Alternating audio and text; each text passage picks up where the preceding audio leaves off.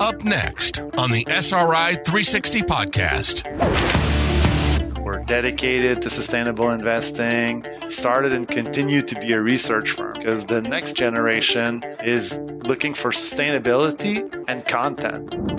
Go into cycles are in the last winter period where social inequalities get resolved either through major issues like civil war or the 1930s. That is not necessarily being recognized by markets right now company that is misaligned on the sustainability teams is going to be disadvantaged because their products are not going to have as much demand. Companies in the luxury space, many are ESG darlings. We call them anti circular companies because they're just looking to push products down your throat. LVMH would be an example, a short candidate for us. Unlock the potential of your investments to improve the world and make high performance returns. Welcome to Sustainable and Responsible Investing 360. My name is Scott Arnell, and each week I sit down with a world class investor to uncover their secrets of profitable ESG, impact, and socially responsible investing. Find out more at SRI360.com.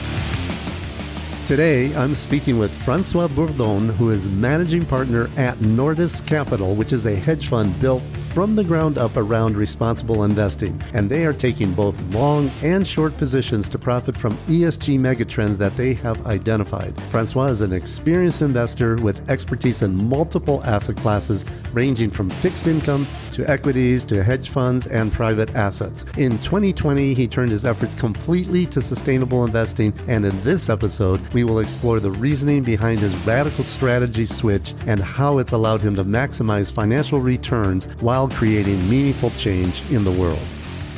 You're a hedge fund investing in public equities, and you built this from the ground up specifically around responsible investing. You put your money where your mouth is by taking both long and short positions to take advantage of five ESG megatrends you and your partners have identified. So tell me, you studied actuarial mathematics, if my research is right. Actually, at first, I wanted to be an astronomer. So I started my first year in physics, but I did not like the experimentation part too much. So I went into actuarial mathematics. I like the math and the competition related to the, the exam process. There's a long examination process to become an actuary.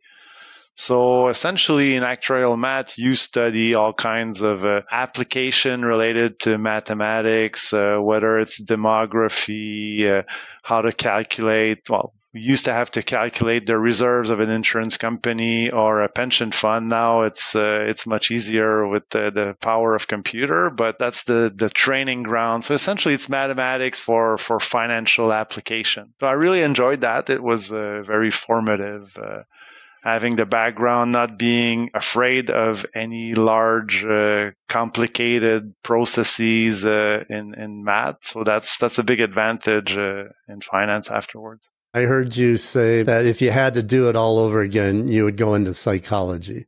Yeah, yeah, actually, it's true for a money manager. Uh, and that, that's what I, I, tell my, my, my kids. You should get a, another tool in your toolkit and you can learn the, the finance part after. And we can see it in markets every day. Psychology is a, like, especially crowd psychology is a key aspect of investing.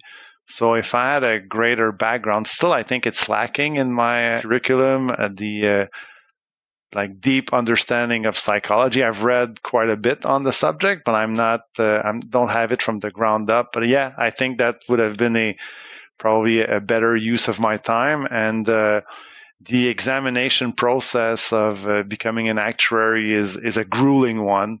maybe it would have been uh, would have been better for my uh, success in the in the future to to do something else. And then once you finished, you landed at MetLife. Is that where you first as an actuary? Is that right? Exactly. So I did the actuarial work at MetLife for four years. At the same time, I did the CFA program, and after that, I did the professional risk manager. So essentially, those were my twenties.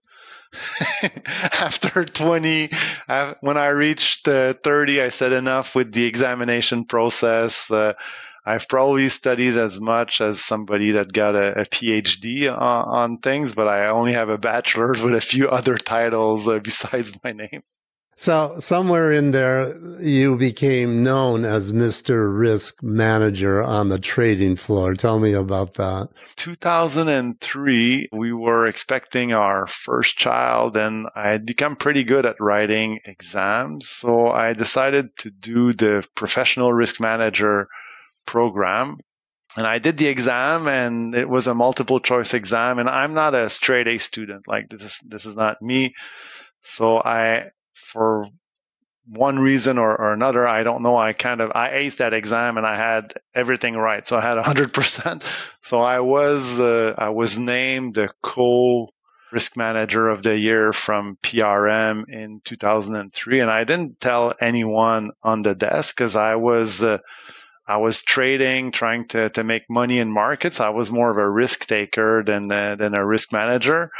But uh, then a headline was on Bloomberg saying that I was the co-recipient of the risk manager of the year. So my my colleagues uh, had fun uh, had fun with me uh, at that point.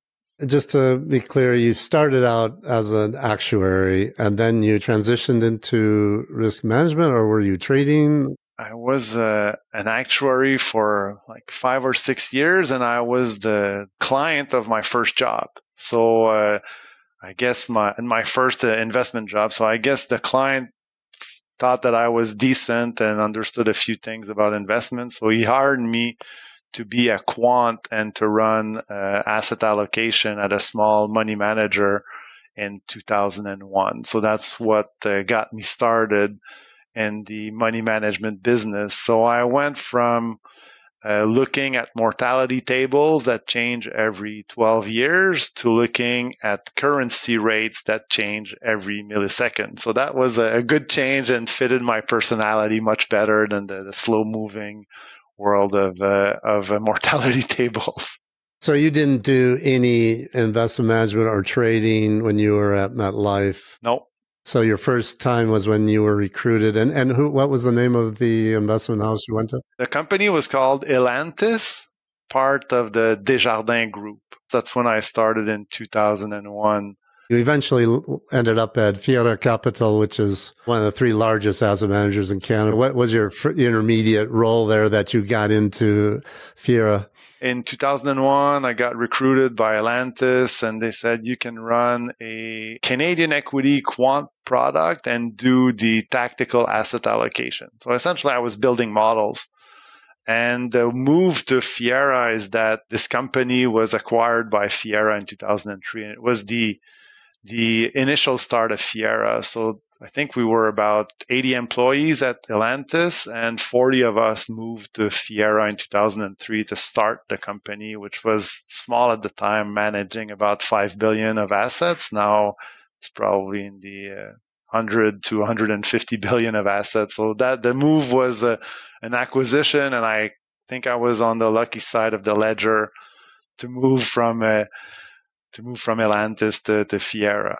So then you were at Fiera for a good long time. Ultimately, your last role there for a number of years was the chief investment officer, but did you have a number of intermediate roles? I did. It was an amazing ride. I did all kinds of things, but I always kept a P&L with a, a macro investment approach slash quant approach. So, uh, we launched a bunch of different strategies throughout the throughout the period. We launched a couple of hedge funds in 2005, an infrastructure strategy in 2008, private lending in 2010, real estate in 2012, agriculture in 2017. And even in 2020, which is when I left, the last thing of significance is we launched a, a multi-strategy impact fund uh, that I piloted and that gave me kind of the uh, fiber to go into sustainable investing. And at Fiera, we became UNPRI signatories in 2009. And that was my first real foray into sustainable investing. And at first, it was more of a box checking exercise. But in 2014, I started really believing in it. And then I started working with uh, Heather Cook and Jonathan Lewis. That's where I got really more interested, and they were leaders uh, from my standpoint. So, as the CIO of a multi boutique operation, I had to get the different teams to implement their better ESG uh, practices. And it wasn't that easy at that point. Most people just wanted to slap a label on their uh, their strategy and say, oh, "I'm ESG. I look at governance." So I, I thought that we could do uh, we could do better than that. Right. What was the cultural motivation or impetus behind Fiera becoming a signatory? Was it pure marketing? Yeah, at that point, the impetus was that there was a client, Daniel Simard, who was the leader of that client, told us you should be looking into it. That's how we got interested and got better at it. 2009 was kind of early. As a firm, I, I don't think that uh, at that point Fiera was a, was a, a, believer. There were a few people within the, the group that uh, had better better perspective and like I'm not there anymore, but the, the group has improved significantly as far as the ESG is concerned out there.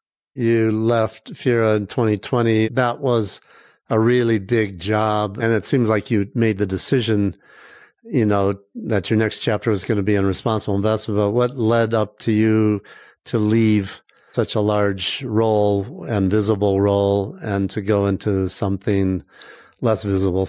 a confluence of events. The first one is uh, I, I, explained a bit that kind of uh, novelties that we entered into throughout uh, my 17 years, 18 years out there.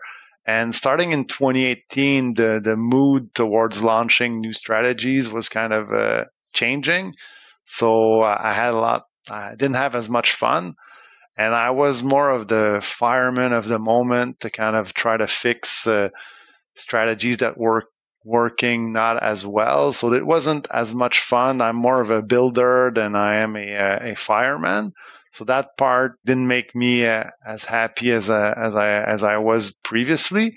And uh, I wanted to do more on sustainability and on impact. And I, I got the got the fever to, to, to move and do more. So that's when I decided to leave essentially. And we agreed on a smooth uh, departure. And as soon as I left, I joined SMS with the goal of creating a money manager, which is now Nordis that's going to be dedicated, that is dedicated to sustainable investing. And throughout my period at Fiera, I had helped build many different groups. And I was always a contributor, bringing in the money, helping, uh, structuring, but never the leader of those specific groups. So I have the opportunity at this point with Nordis to be one of the leaders of that group and also trying to be closer to uh, making a difference.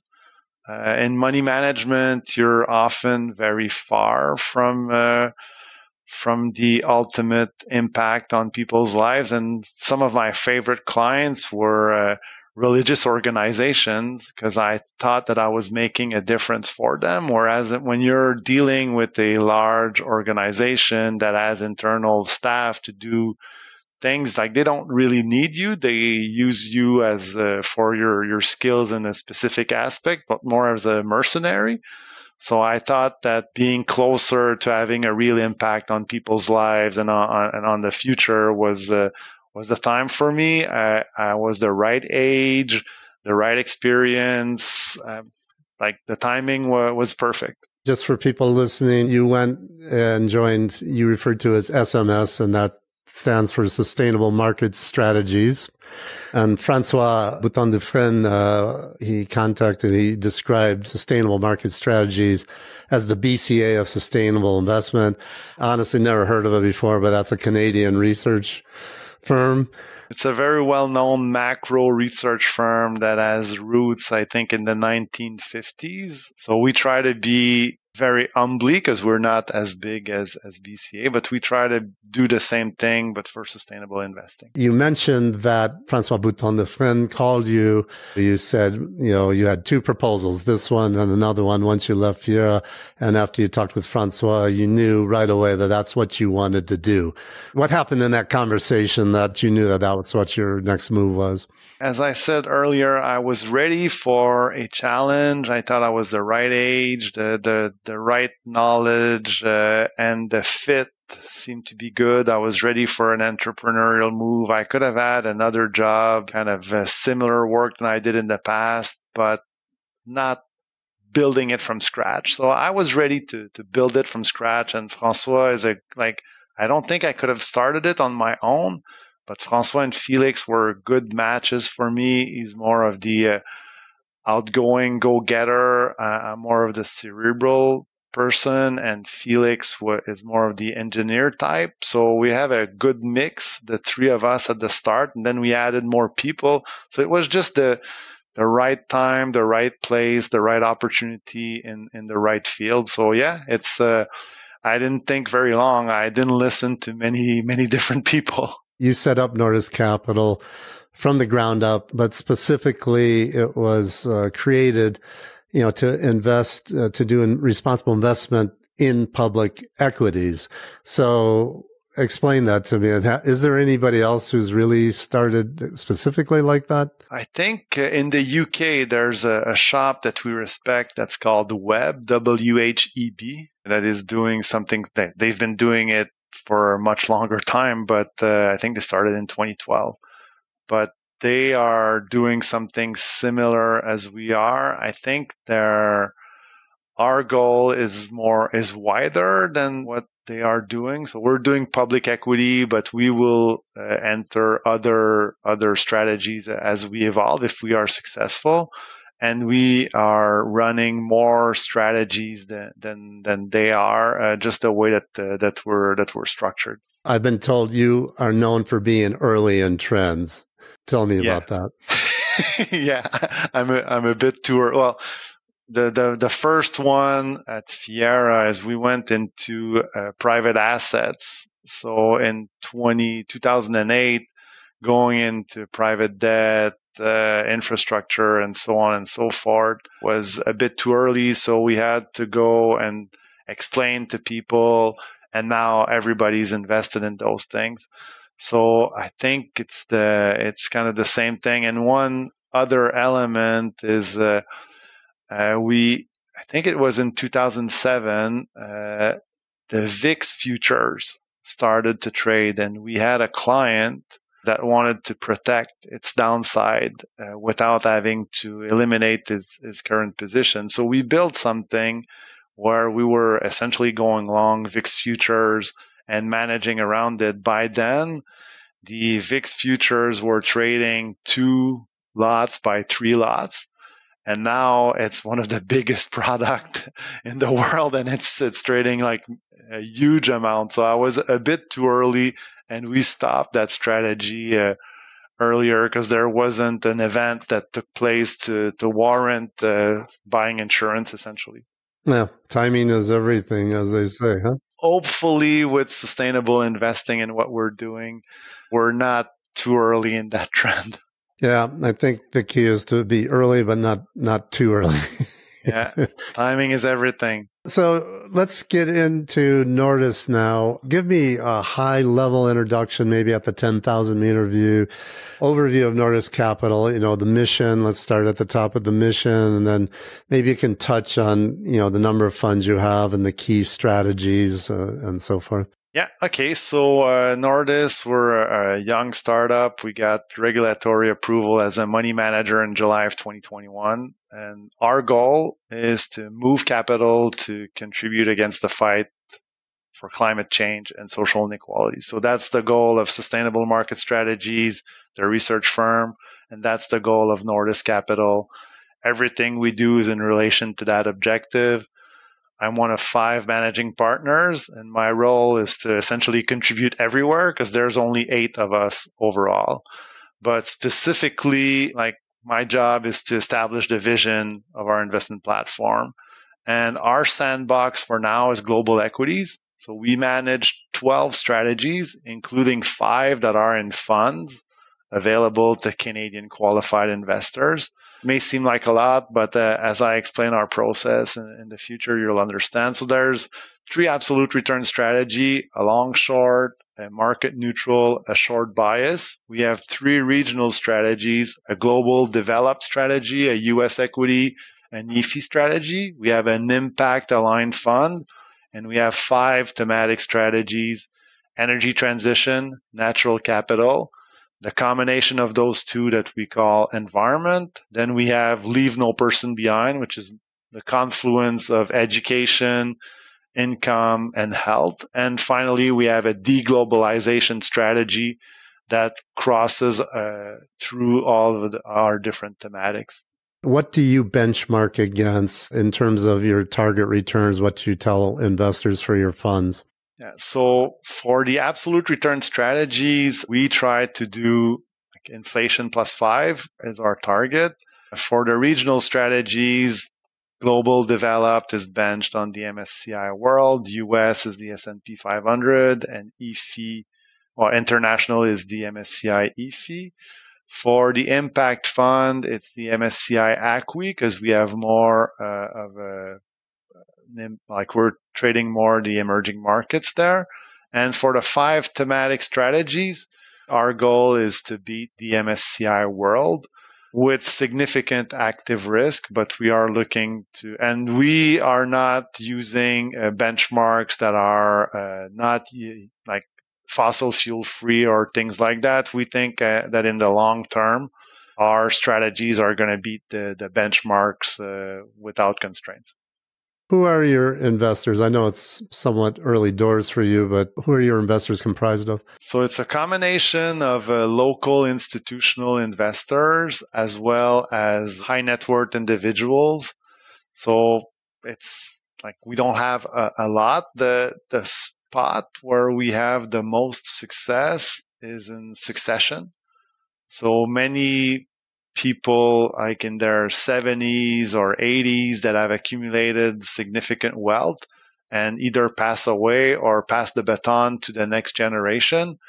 Typically, we do extremely well with those kind of clients because they fit with what we're trying to achieve. They're younger, but they have significant amounts. So they're willing to, to, to work with a manager that is dedicated, that doesn't have a 10 year track record going for it. And do you publish your, your total AUM? We do. Uh, we're managing approximately 100 million uh, Canadian dollars. What's the journey been like starting and growing Nordis, you know, from zero following your previous role as a CIO, a huge um, multi-billion asset manager? It's been amazing. It's always difficult to, to start from scratch. You have to be ready. You're not going to be, uh, people are not going to serve you dinner or things like that on a plate. That's not how it goes. You learn to be self-sufficient. In 2020, there were only three of us. So I realized how much support I used to have at Fiera. So when I wanted to do a presentation, I would just outline it and say what it should look like. A colleague would create it. I would comment at the end and it would be ready to go. Now I build my own spreadsheet, build my own charts, do my own presentation. I put stuff in the CRM. But this is this is very empowering. It it takes a specific personality to do that, but that's that's me. So it fits very well. The one thing though is uh, I'd helped many groups get started at Fiera, as I, as I told before, and I always told them the most difficult thing is to get sufficient assets to be self-sufficient.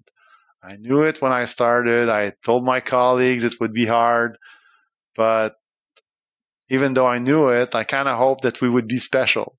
It's a long project to build a money manager. So I think it's going to be like 10, 15 years from 2020 to achieve what we want to do. But the cool thing is we're, I think we're building it the right way, at least the way we want it. We're dedicated to sustainable investing. We started and continue to be a research firm. So I think this is a very powerful combination because the next generation is looking for sustainability and content. I think they're not just looking at numbers and give me a good return. They want to have a little bit more than that. So we are building the firm to be able to accommodate for, for such an approach. So I have to ask you at Nordis, you are known as Captain Nordis. It's even on your company pitch deck, right? So, Captain Nordis, what does Captain Nordis do on a day to day basis? Yeah, uh, I do quite a few things, but uh, first thing is markets, trying to uh, identify what should work, what is not going to work. Then I lead two of our internal committee, the Tuesday money management committee and the Wednesday research committee. So that, that occupies me trying to get clients into the products, a little bit of marketing also a little bit of tutoring for the uh, our younger team members when i'm not at work typically uh, on my train ride back home i try to think of the the structure of our companies try to find new ways of interacting our approach to uh, to making money and to be successful is through having our own strategies but also collaborating with others. For example, we're currently looking at the carbon credit fund. So that's something that we will be partnering with someone. We're working with the, a group that is going, that is using our investment universe through an AI approach to try to, to generate alpha. So as I said before, we have to be innovative. And uh, that's essentially trying to be innovative and surviving while we uh, we get a, a longer term track record going. So you got more than one ball in the air. So, for sure. As I understand it, your investment approach and theory of change is based on the belief that there are five ESG megatrends and that these megatrends are going to transform economies and societies and that these five megatrends are currently underappreciated by market participants.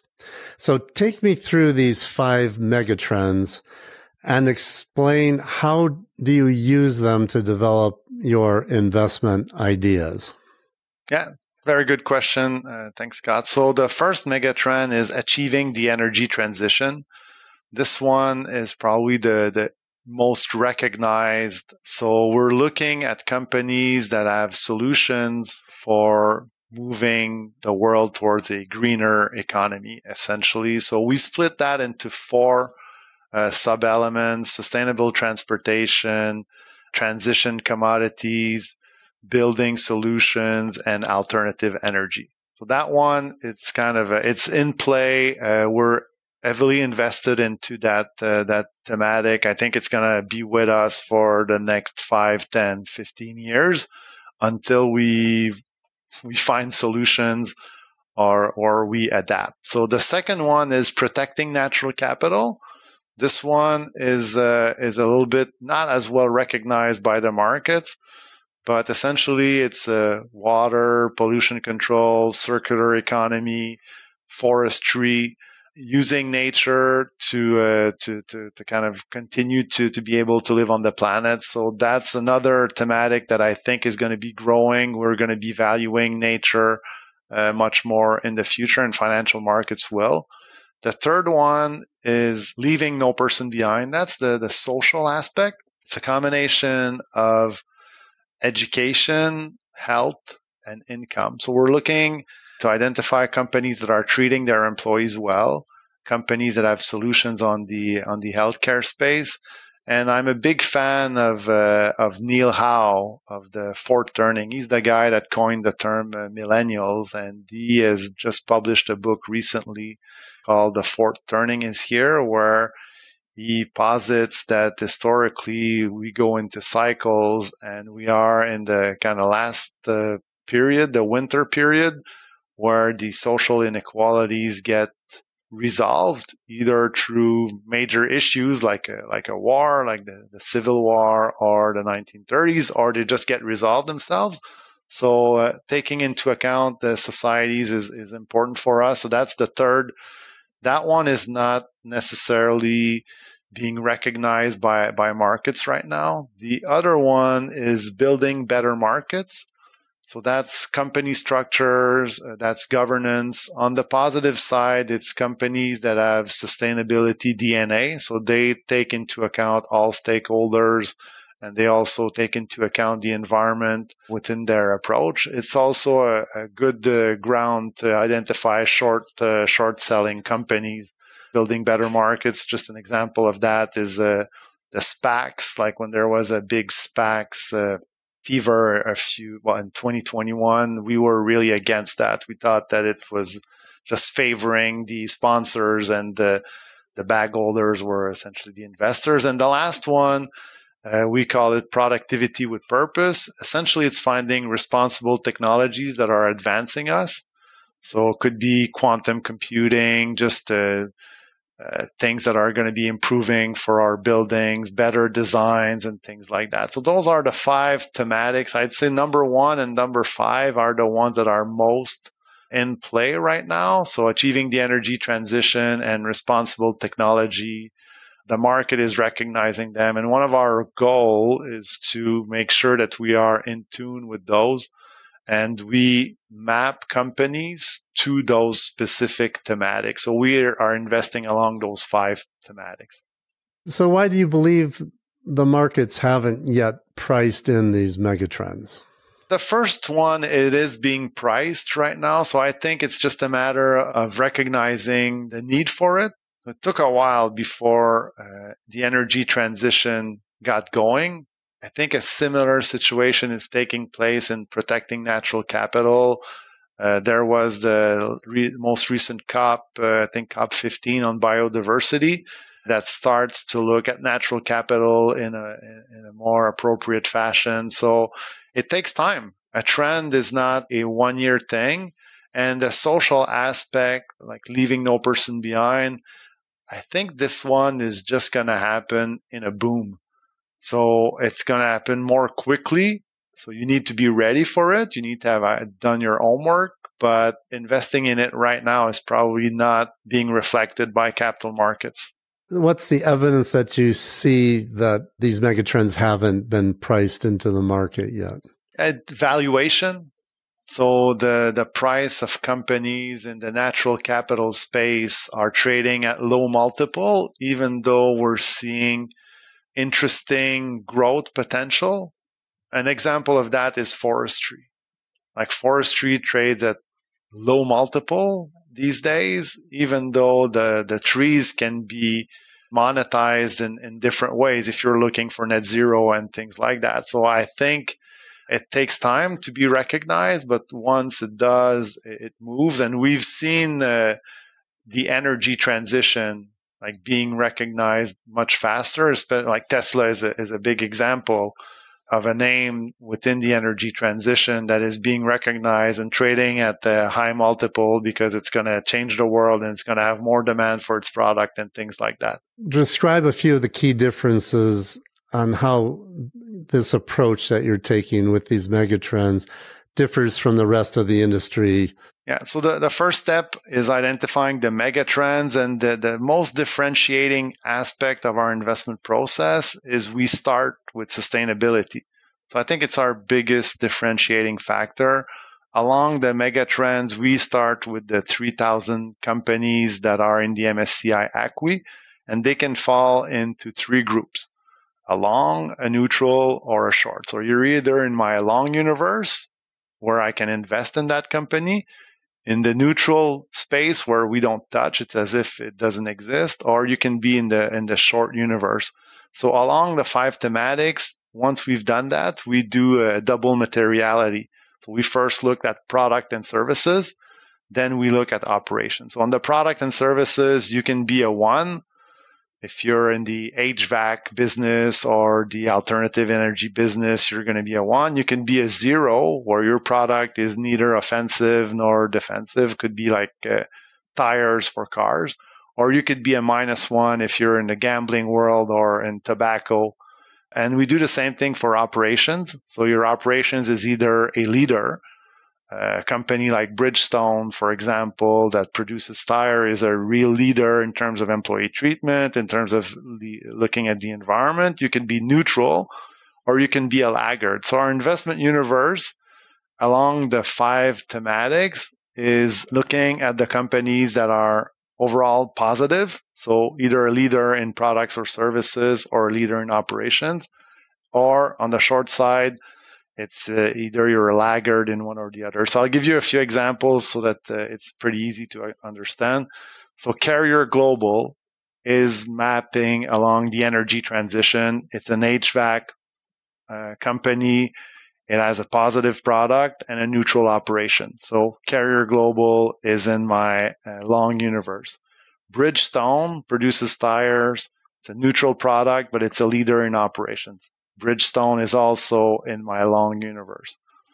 Tesla is a positive on product because it has electric cars, but it's a negative on operations because it has governance and employee issues. So Tesla is a plus one, minus one equals zero. We're not touching Tesla. It's not like we're, we're not long, we're not short, we're not touching it. And DoorDash, it's a short candidate because it as kind of neutral to negative products, but its operation to us are negative because they're not treating their employees well.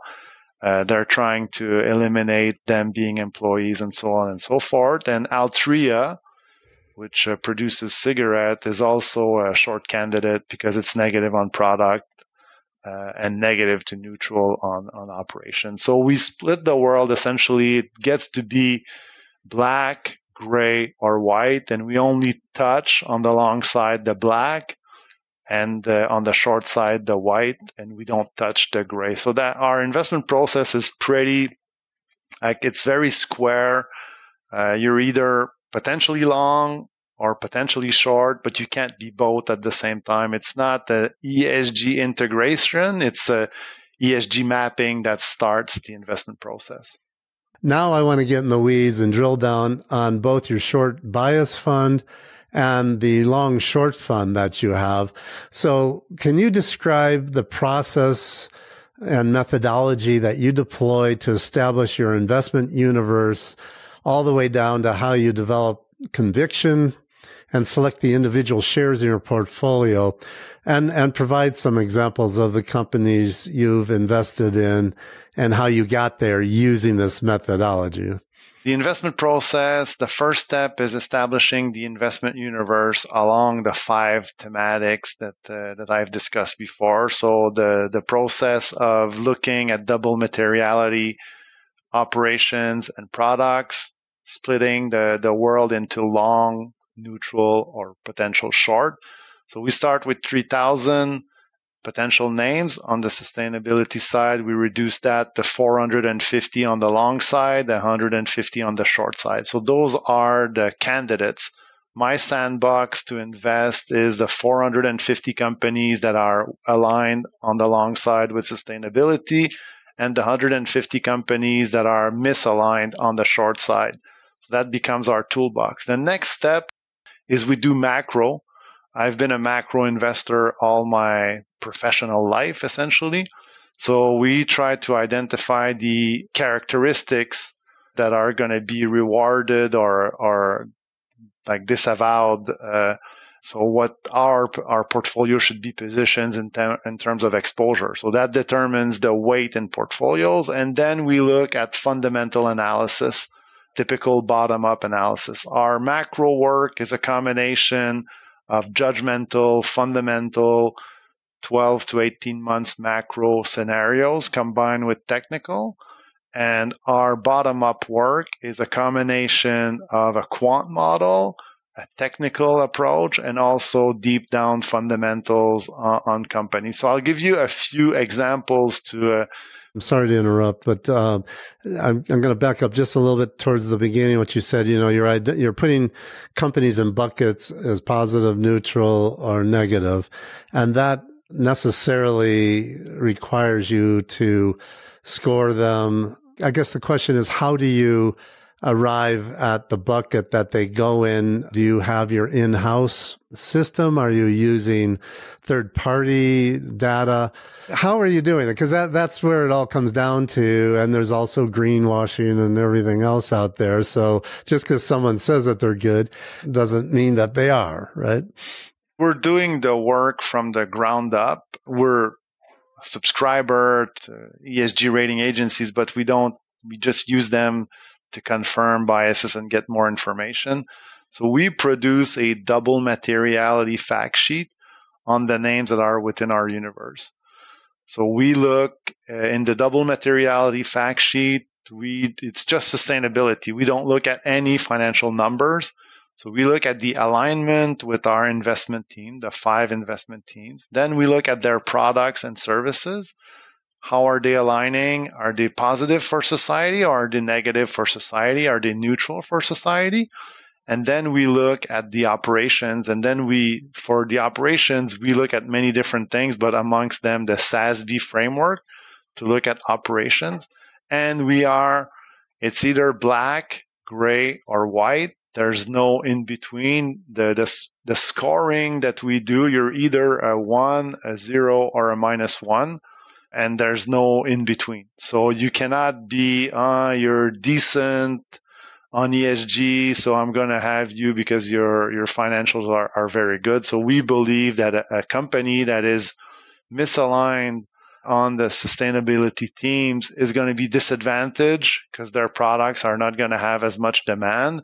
The regulatory framework is going to be hard for them and the risk of those companies is higher. So the cost of capital is going to be, is going to be higher. So that's kind of our high level philosophy. So the first step, double materiality analysis on all of the names that we have within the portfolio. And as you said, this is the key to our investment process. The rest is just we, after we've done that, we just become a regular money manager that does a combination of macro and, and bottom up fundamental. Okay, great. Now you can get to your examples. All right. So I'll give you a few examples uh, on the short side. So uh, a short candidate for us needs to be poorly aligned uh, from a product service or from an operation standpoint. So I'll give you an example on the product. Uh, DraftKings is a, is a betting company. So that's one that's in our short universe. Uh, DoorDash is in our short universe uh, also. So on the macro side, the first thing that we look at, our belief is that currently the global consumer is getting stretched and it's unlikely to meet expectation. Doesn't mean it's going to be in a huge global recession, but we think that especially on the consumer side, they're not going to meet expectations. On the stock specific side, we think that leverage and valuation are going to be the two main driving force in a higher interest rate environment. So when we're looking at the bottom up things, we're looking at companies that have interest rate sensitivity or highly valued companies. So for example, there's a lot of interest rate sensitivity in the buy now, pay later business or in the car loan business. So short candidates, there are many, and these guys often have shady operations in terms of their operations, so they're pretty easy to find. So this is a spot where we're finding short candidates. Other that are more controversial, highly valued companies in the luxury space. Many of those are ESG darlings, but we call them anti-circular companies because they're just looking to push products down your throat. Uh, you can think of many of the luxury uh, companies like uh, LVMH would be would be an example of a, a, short candidate for us based on that. So we think that the from a macro standpoint, the consumer is not going to be delivering as much, so uh, it's going to be more more difficult. We think from a credit standpoint, the higher interest rates are going to hit you. So a company like a SoftBank or Credit Acceptance Corporation that is in the uh, the car loan business are going to have a tough time. And associated with the high valuation, LVMH or a Nike that are highly dependent on the high end uh, customer are going to have a tough time. So this is an example of how we come up with short positions and we do the opposite for long position. It's, it's always more fun for investors, especially sustainability investors to want to change the world with good. So we, it's easier to come up with ideas on the long side because they're going to be transforming the world. But we're also active on, on, the short side. And it's oftentimes the best way to eliminate practices. So, for example, if short investors were not present, maybe SPACs would still be prevalent. And that was a kind of a bad idea in my mind. I'm sure you're familiar with the saying that goes, markets can stay irrational longer than you can remain solvent, right? So yeah, when you short a poorly aligned stock, your thesis must be that it's on the wrong side of an ESG megatrend in the relatively near term rather than some point in the next decade. How do you develop conviction that this will be the case? Because, uh, you know, the time horizon is important. You're shorting large, expensive stocks like Blackstone and Domino's Pizza, S&P 500 ETF and uh, NASDAQ ETF. What's your approach to developing the time horizon? The, the timing is uh, is critical. The short universe is a bunch of companies that over the long term are going to have some issues, whether regulatory, whether financial or not. But you need to be aware of the macro environment in which we are and also the bottom up environment. So you need to have in our mindset interest rates that are going to hit you or a consumer that's weaker that's going to hit you. So we, that's our macro belief. So if those things happen, we're going to be winners. So that's why the short universe is one thing, but then the combination of macro and fundamental bottom up analysis is the other trigger. As you said, these things can stay irrational for a very long time. Uh, an example of a, a company that we short, shorted a, a, while ago is Herbalife. Bill Ackman uh, was a noted short, and his case was really compelling. But the timing was bad for him. He got he got hit on like he's been a very successful investor, so that hit is not that bad for him. But that's an example of the of the timing. You need to be aware, and also part of our risk management process is that uh, we have targets and we have stop losses you don't want to be run over uh, in a situation where where it's not working for you. And typically, the the bad companies that uh, or the companies that have issues that uh, we're shorting, sometimes they are heavily shorted names also. So you can get a short squeeze. So that's that's the difficulty of uh, of uh, doing shorts.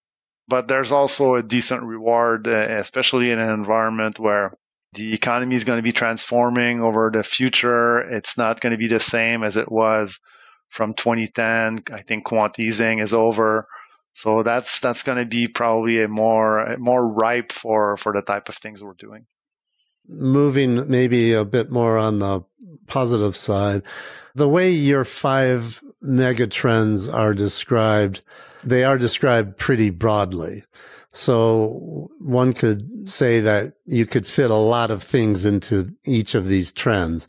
So what's the connection between your portfolio and your megatrend themes?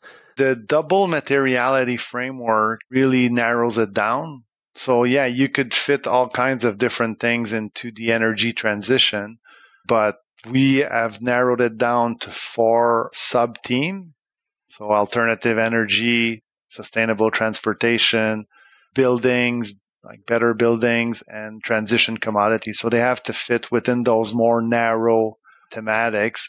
But the, the key to our approach is the double materiality analysis that really looks at a company and its operations, not just the product and service. So it allows us not to fall into a, okay, this company fits, uh, I, I want to be long, like what I saw in the past uh, when I when I saw other managers is they like a name from a fundamental standpoint, and then they find an ESG reason to keep it in their portfolio. The way we do it is our universe is the only thing we do at the beginning. So the names that are not part of our universe, we don't have our quant model that looks at these names. So we're not looking at their their financials. So that kind of eliminates this wishy washy approach.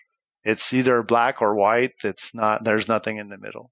I could imagine someone listening to this right now who's cynical could push back and say, you know, on the surface, this is just a plain old vanilla equity long short investing approach. You know, so how, how do the mega trends inform your trading activities?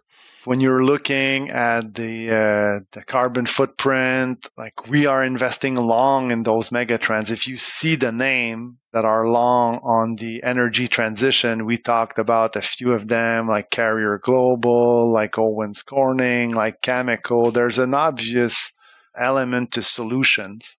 And when you look at the the names that are on the short side, like uh, companies like DraftKings or Flutter, there's an obvious uh, element on, on the like they're not gambling is not helping society in any way. That's kind of obvious that uh, what we're like our approach is is pretty obvious. It's not just a regular long short. In terms of its constituents in terms of its operations once we've done the sustainability analysis it becomes just a regular long short strategy. But the the good guys and the bad guys have been identified at the beginning and a name cannot switch from being a bad guy to a good guy automatically. Like we're not going to go from short to long. We can go from short to flat, but then the names that are going to be long have been pre-identified. So it's not it's not the same in terms of its constituents, but it's the same. It's very similar in terms of its approach. Now it's the $64 million question. Why are you guys the only ones who have found this linkage? And why are none of all these other hedge funds out there able to price in sustainability? You know, there's a, a lot of other smart hedge fund managers in the world. What have you guys figured out that all these other large ESG brains haven't?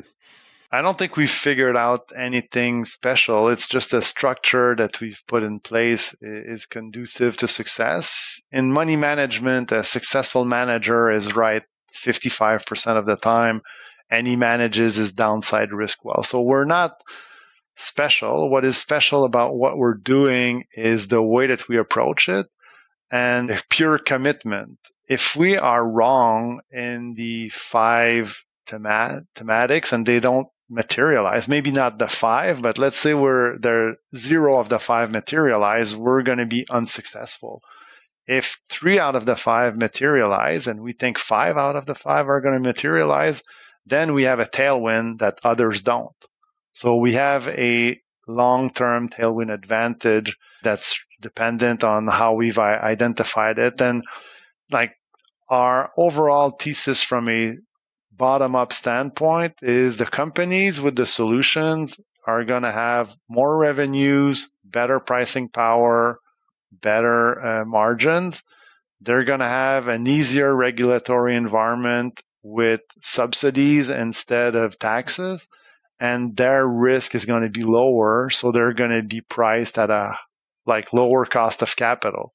So this is kind of the high level 50,000 foot view as to why we're going to be successful as a as a manager.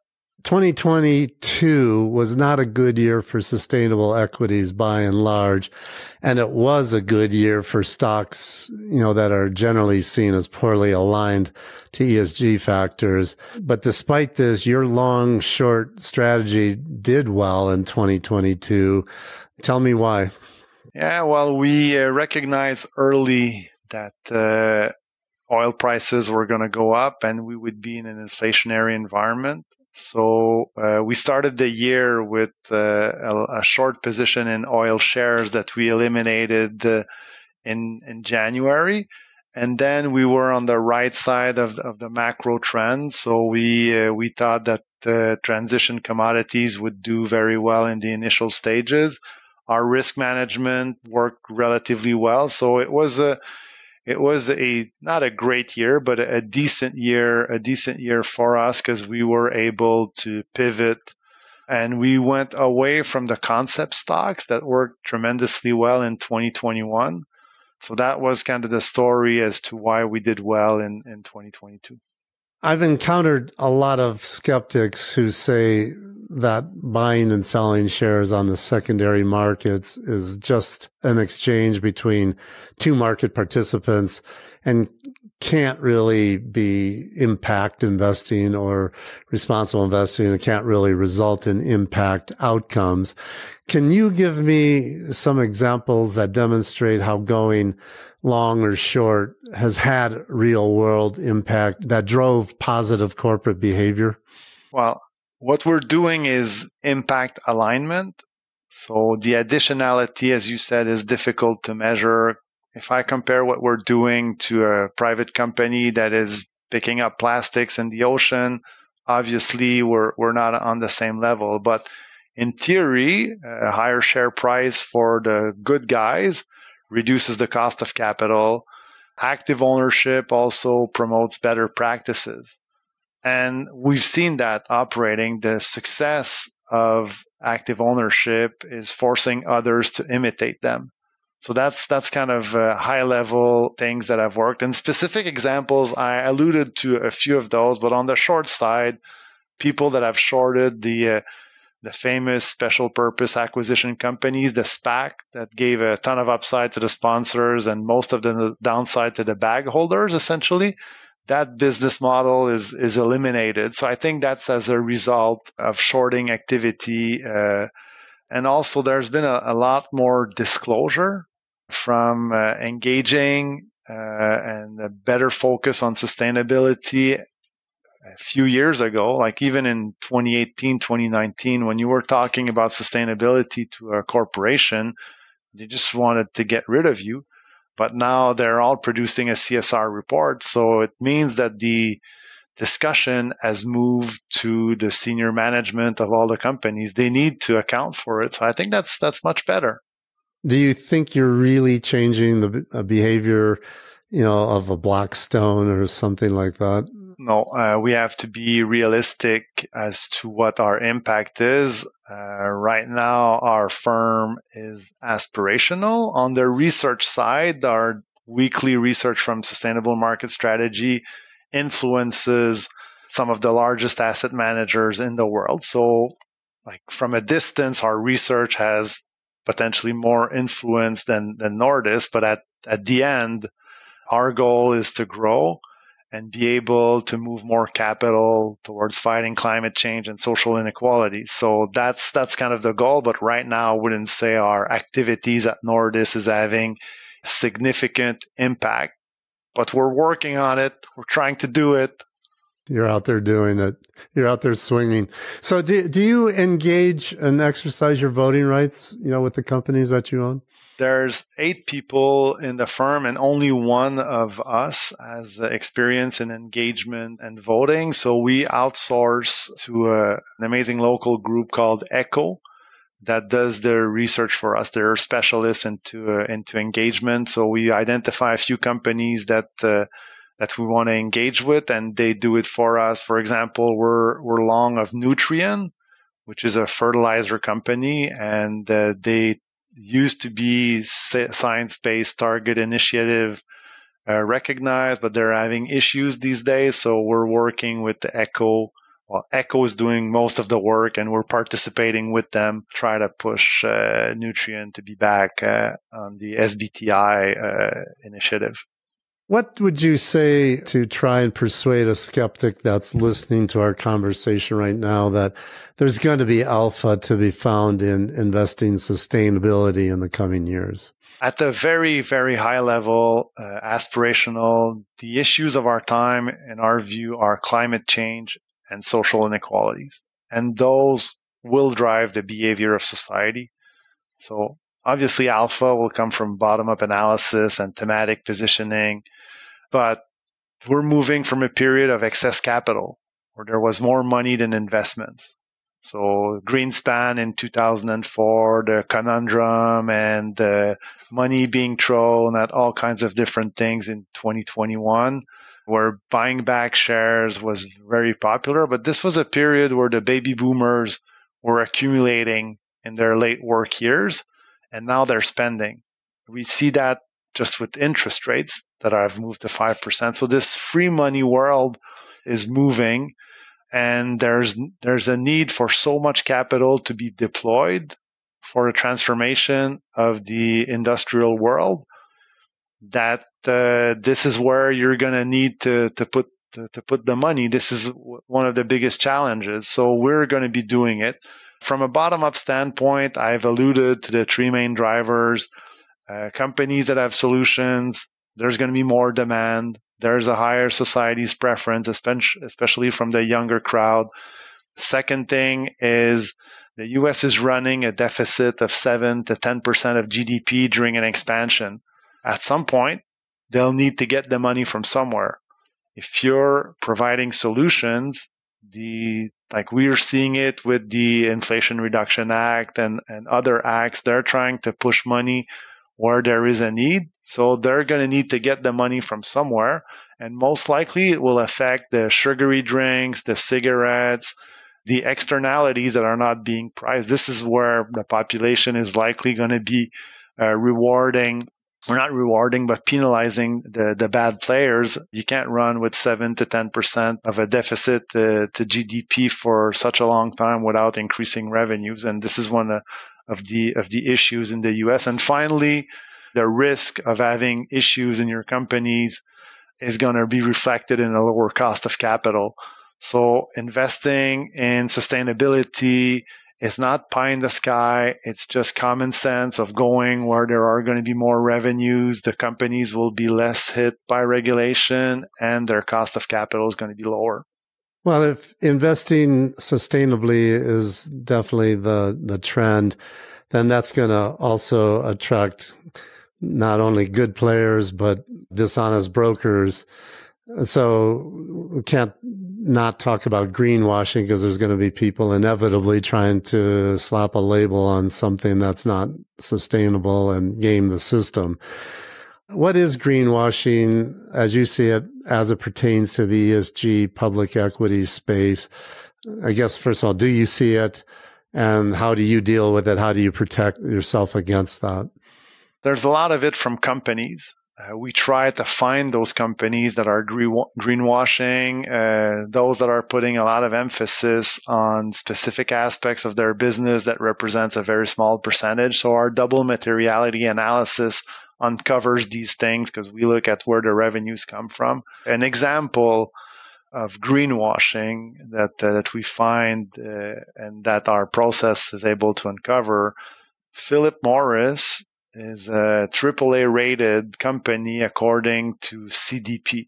But Philip Morris used to spend a lot of money on advertising for, for sporting events. And now they can't spend on sporting events because it's, it's not allowed in, in many places. So they are putting up the best policies.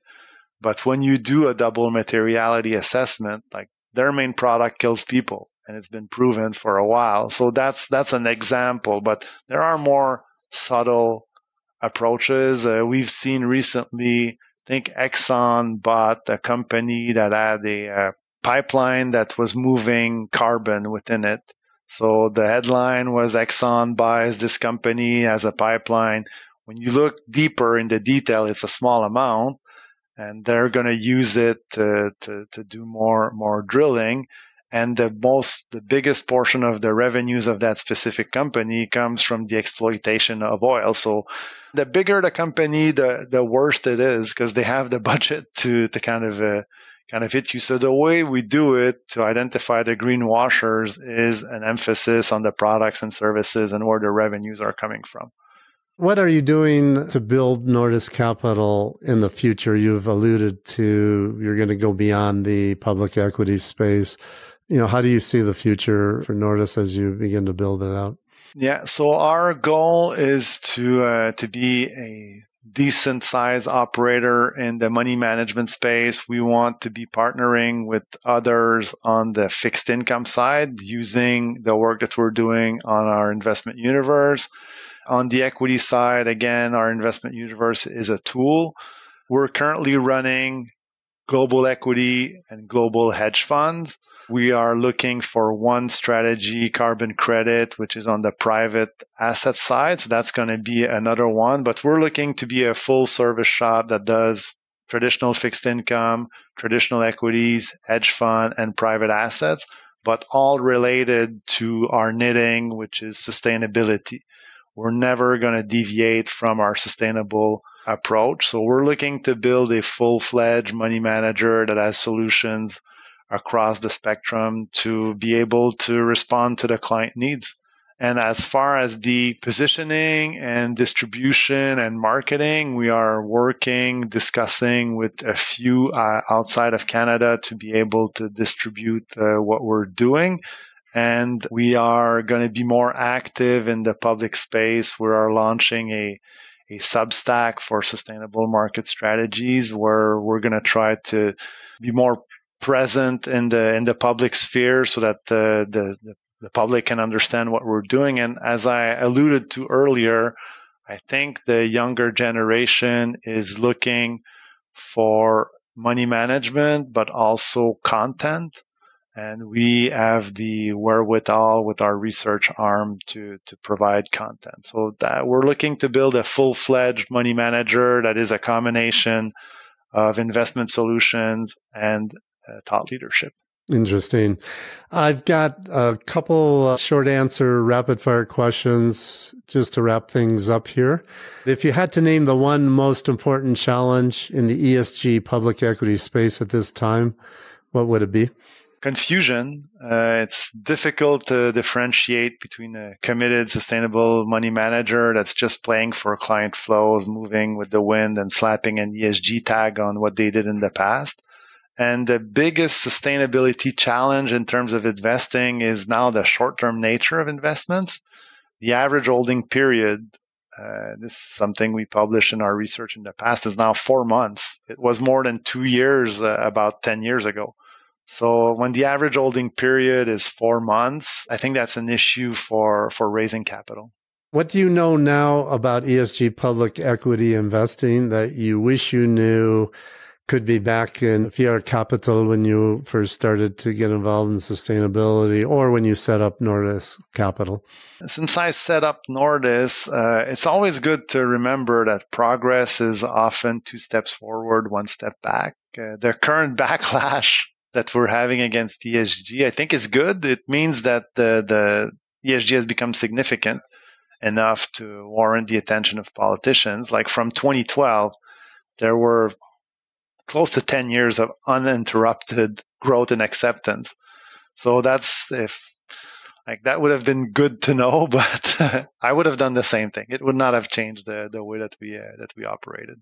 Can you describe to me an example of an investment that you were convinced of at the time that you invested in it, that it ticked all of your ESG boxes, but in the end it didn't turn out? And what did you learn from that experience?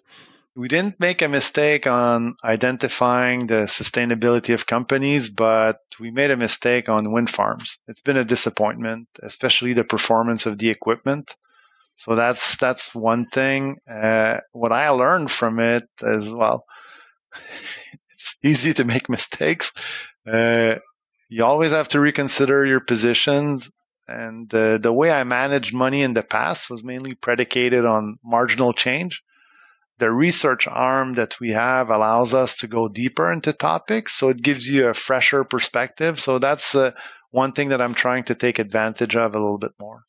We generally like to talk about the winners that we've all had. Um, but I'm going to ask you the converse of the last question. Can you describe an investment that you were skeptical of either at the time you invested or maybe you ultimately passed on it and in the end it turned out like to be way better than you thought and you were pleased that you invested in it. Or if you had passed on it maybe you regretted that you hadn't invested in it. And what did you learn from that experience? Yeah i have one of each. I'll start with the positive side nuclear. So investing in cameco uh, we strongly believe that nuclear like is part of the clean energy movement and it's going to grow uh, Cameco is a safe, uh, good producer. So we hoped nuclear would grow, but we were skeptical. We thought it would take a long time, but it's grown much faster than, than we expected. On the negative side, uh, we were one of the earliest adopters of ChatGPT. And we thought that NVIDIA would be a key contributor to that, uh, that technology. But we also thought that higher interest rates would be a detriment to those high multiple companies. And we missed this tremendous ride that Nvidia is on. So that's uh, like uh, every day it hurts. What was the lesson learned from those two? Yeah, f- from Cameco, not much. Like maybe things happen faster than than you uh, than you expect, and adoption is generally when it's on a positive trend. And I think the same thing from Nvidia. I've been a student of, of bubbles, and uh, you want to be part in the initial stages of a bubble. And I think NVIDIA is in the not necessarily the initial stage, but the middle stage. It reminds me a lot of uh, Cisco systems and the Nortel networks in, in 95 to 2000. Uh, so it reminded me that uh, you want to be part of something that is uh, that is growing and that is gaining more adherence, and uh, don't underestimate uh, the power of the imagination. And my last question is if someone I would expect considerably younger than you and I wants to get into the ESG public equities investing space, how would you advise them to get into the business? What would be the best place for them to cut their teeth? Yeah, something I tell my kids like get deep rooted fundamental understanding of something, either in science for this particular element, I'd say get deep rooted fundamental sustainability underpinning. I started with math and financials and I learned sustainability along the way. I think it goes having the underpinning goes to the essence of investing. So allocating money to improve the lives of people is something critical. So just looking at numbers before gaining a deep understanding is not the appropriate way. And there, there's a lot of jobs that are not necessarily front office kind of jobs that you're making investment decisions right away based on sustainability, but you can gain a tremendous amount of knowledge starting there. And uh, like uh, it's it's a bit too late for for me, but I think that uh, that's where what I would do if I was starting out in my my early to mid twenties. Fantastic. How can people get in touch with you? You can reach me at uh, fbourdon at uh, nordiscapital.com. I'm on. I'm pretty active on, on LinkedIn, and uh, I'm going to be a little bit more active on Twitter at the Sustainable Hand. Okay. Is there anything else that you would like to touch on or say to anyone who's been listening to our conversation that we haven't gotten to today? No, that was great, Scott. Thank you. Perfect. Thanks so much for giving me, you know, this time to sit down and, and take me into the weeds. And then thank you for taking me back out of the weeds. Uh, really learned a lot. It's been very interesting. Thanks a lot, Francois. Thank you. You've been listening to SRI 360. If you enjoyed it, please hit the like button and subscribe to get future episodes. You can find an archive of all previous podcast interviews and more articles and information on SRI, ESG, impact investing, sustainable investing, and socially responsible investing at our website, sri360.com. If you'd like to read more lessons learned from world class SRI investors, get a copy of Scott Arnell's book, Sustainable and Responsible Investing 360. It's a must read for anyone wanting to know more about investing for positive social, environmental, and ethical impact all with market financial returns. These are the stories and tactics of those leading the way as sustainable and responsible investing goes mainstream. Sustainable and Responsible Investing 360 is now available in hardcover, ebook, and audiobook format wherever books are sold.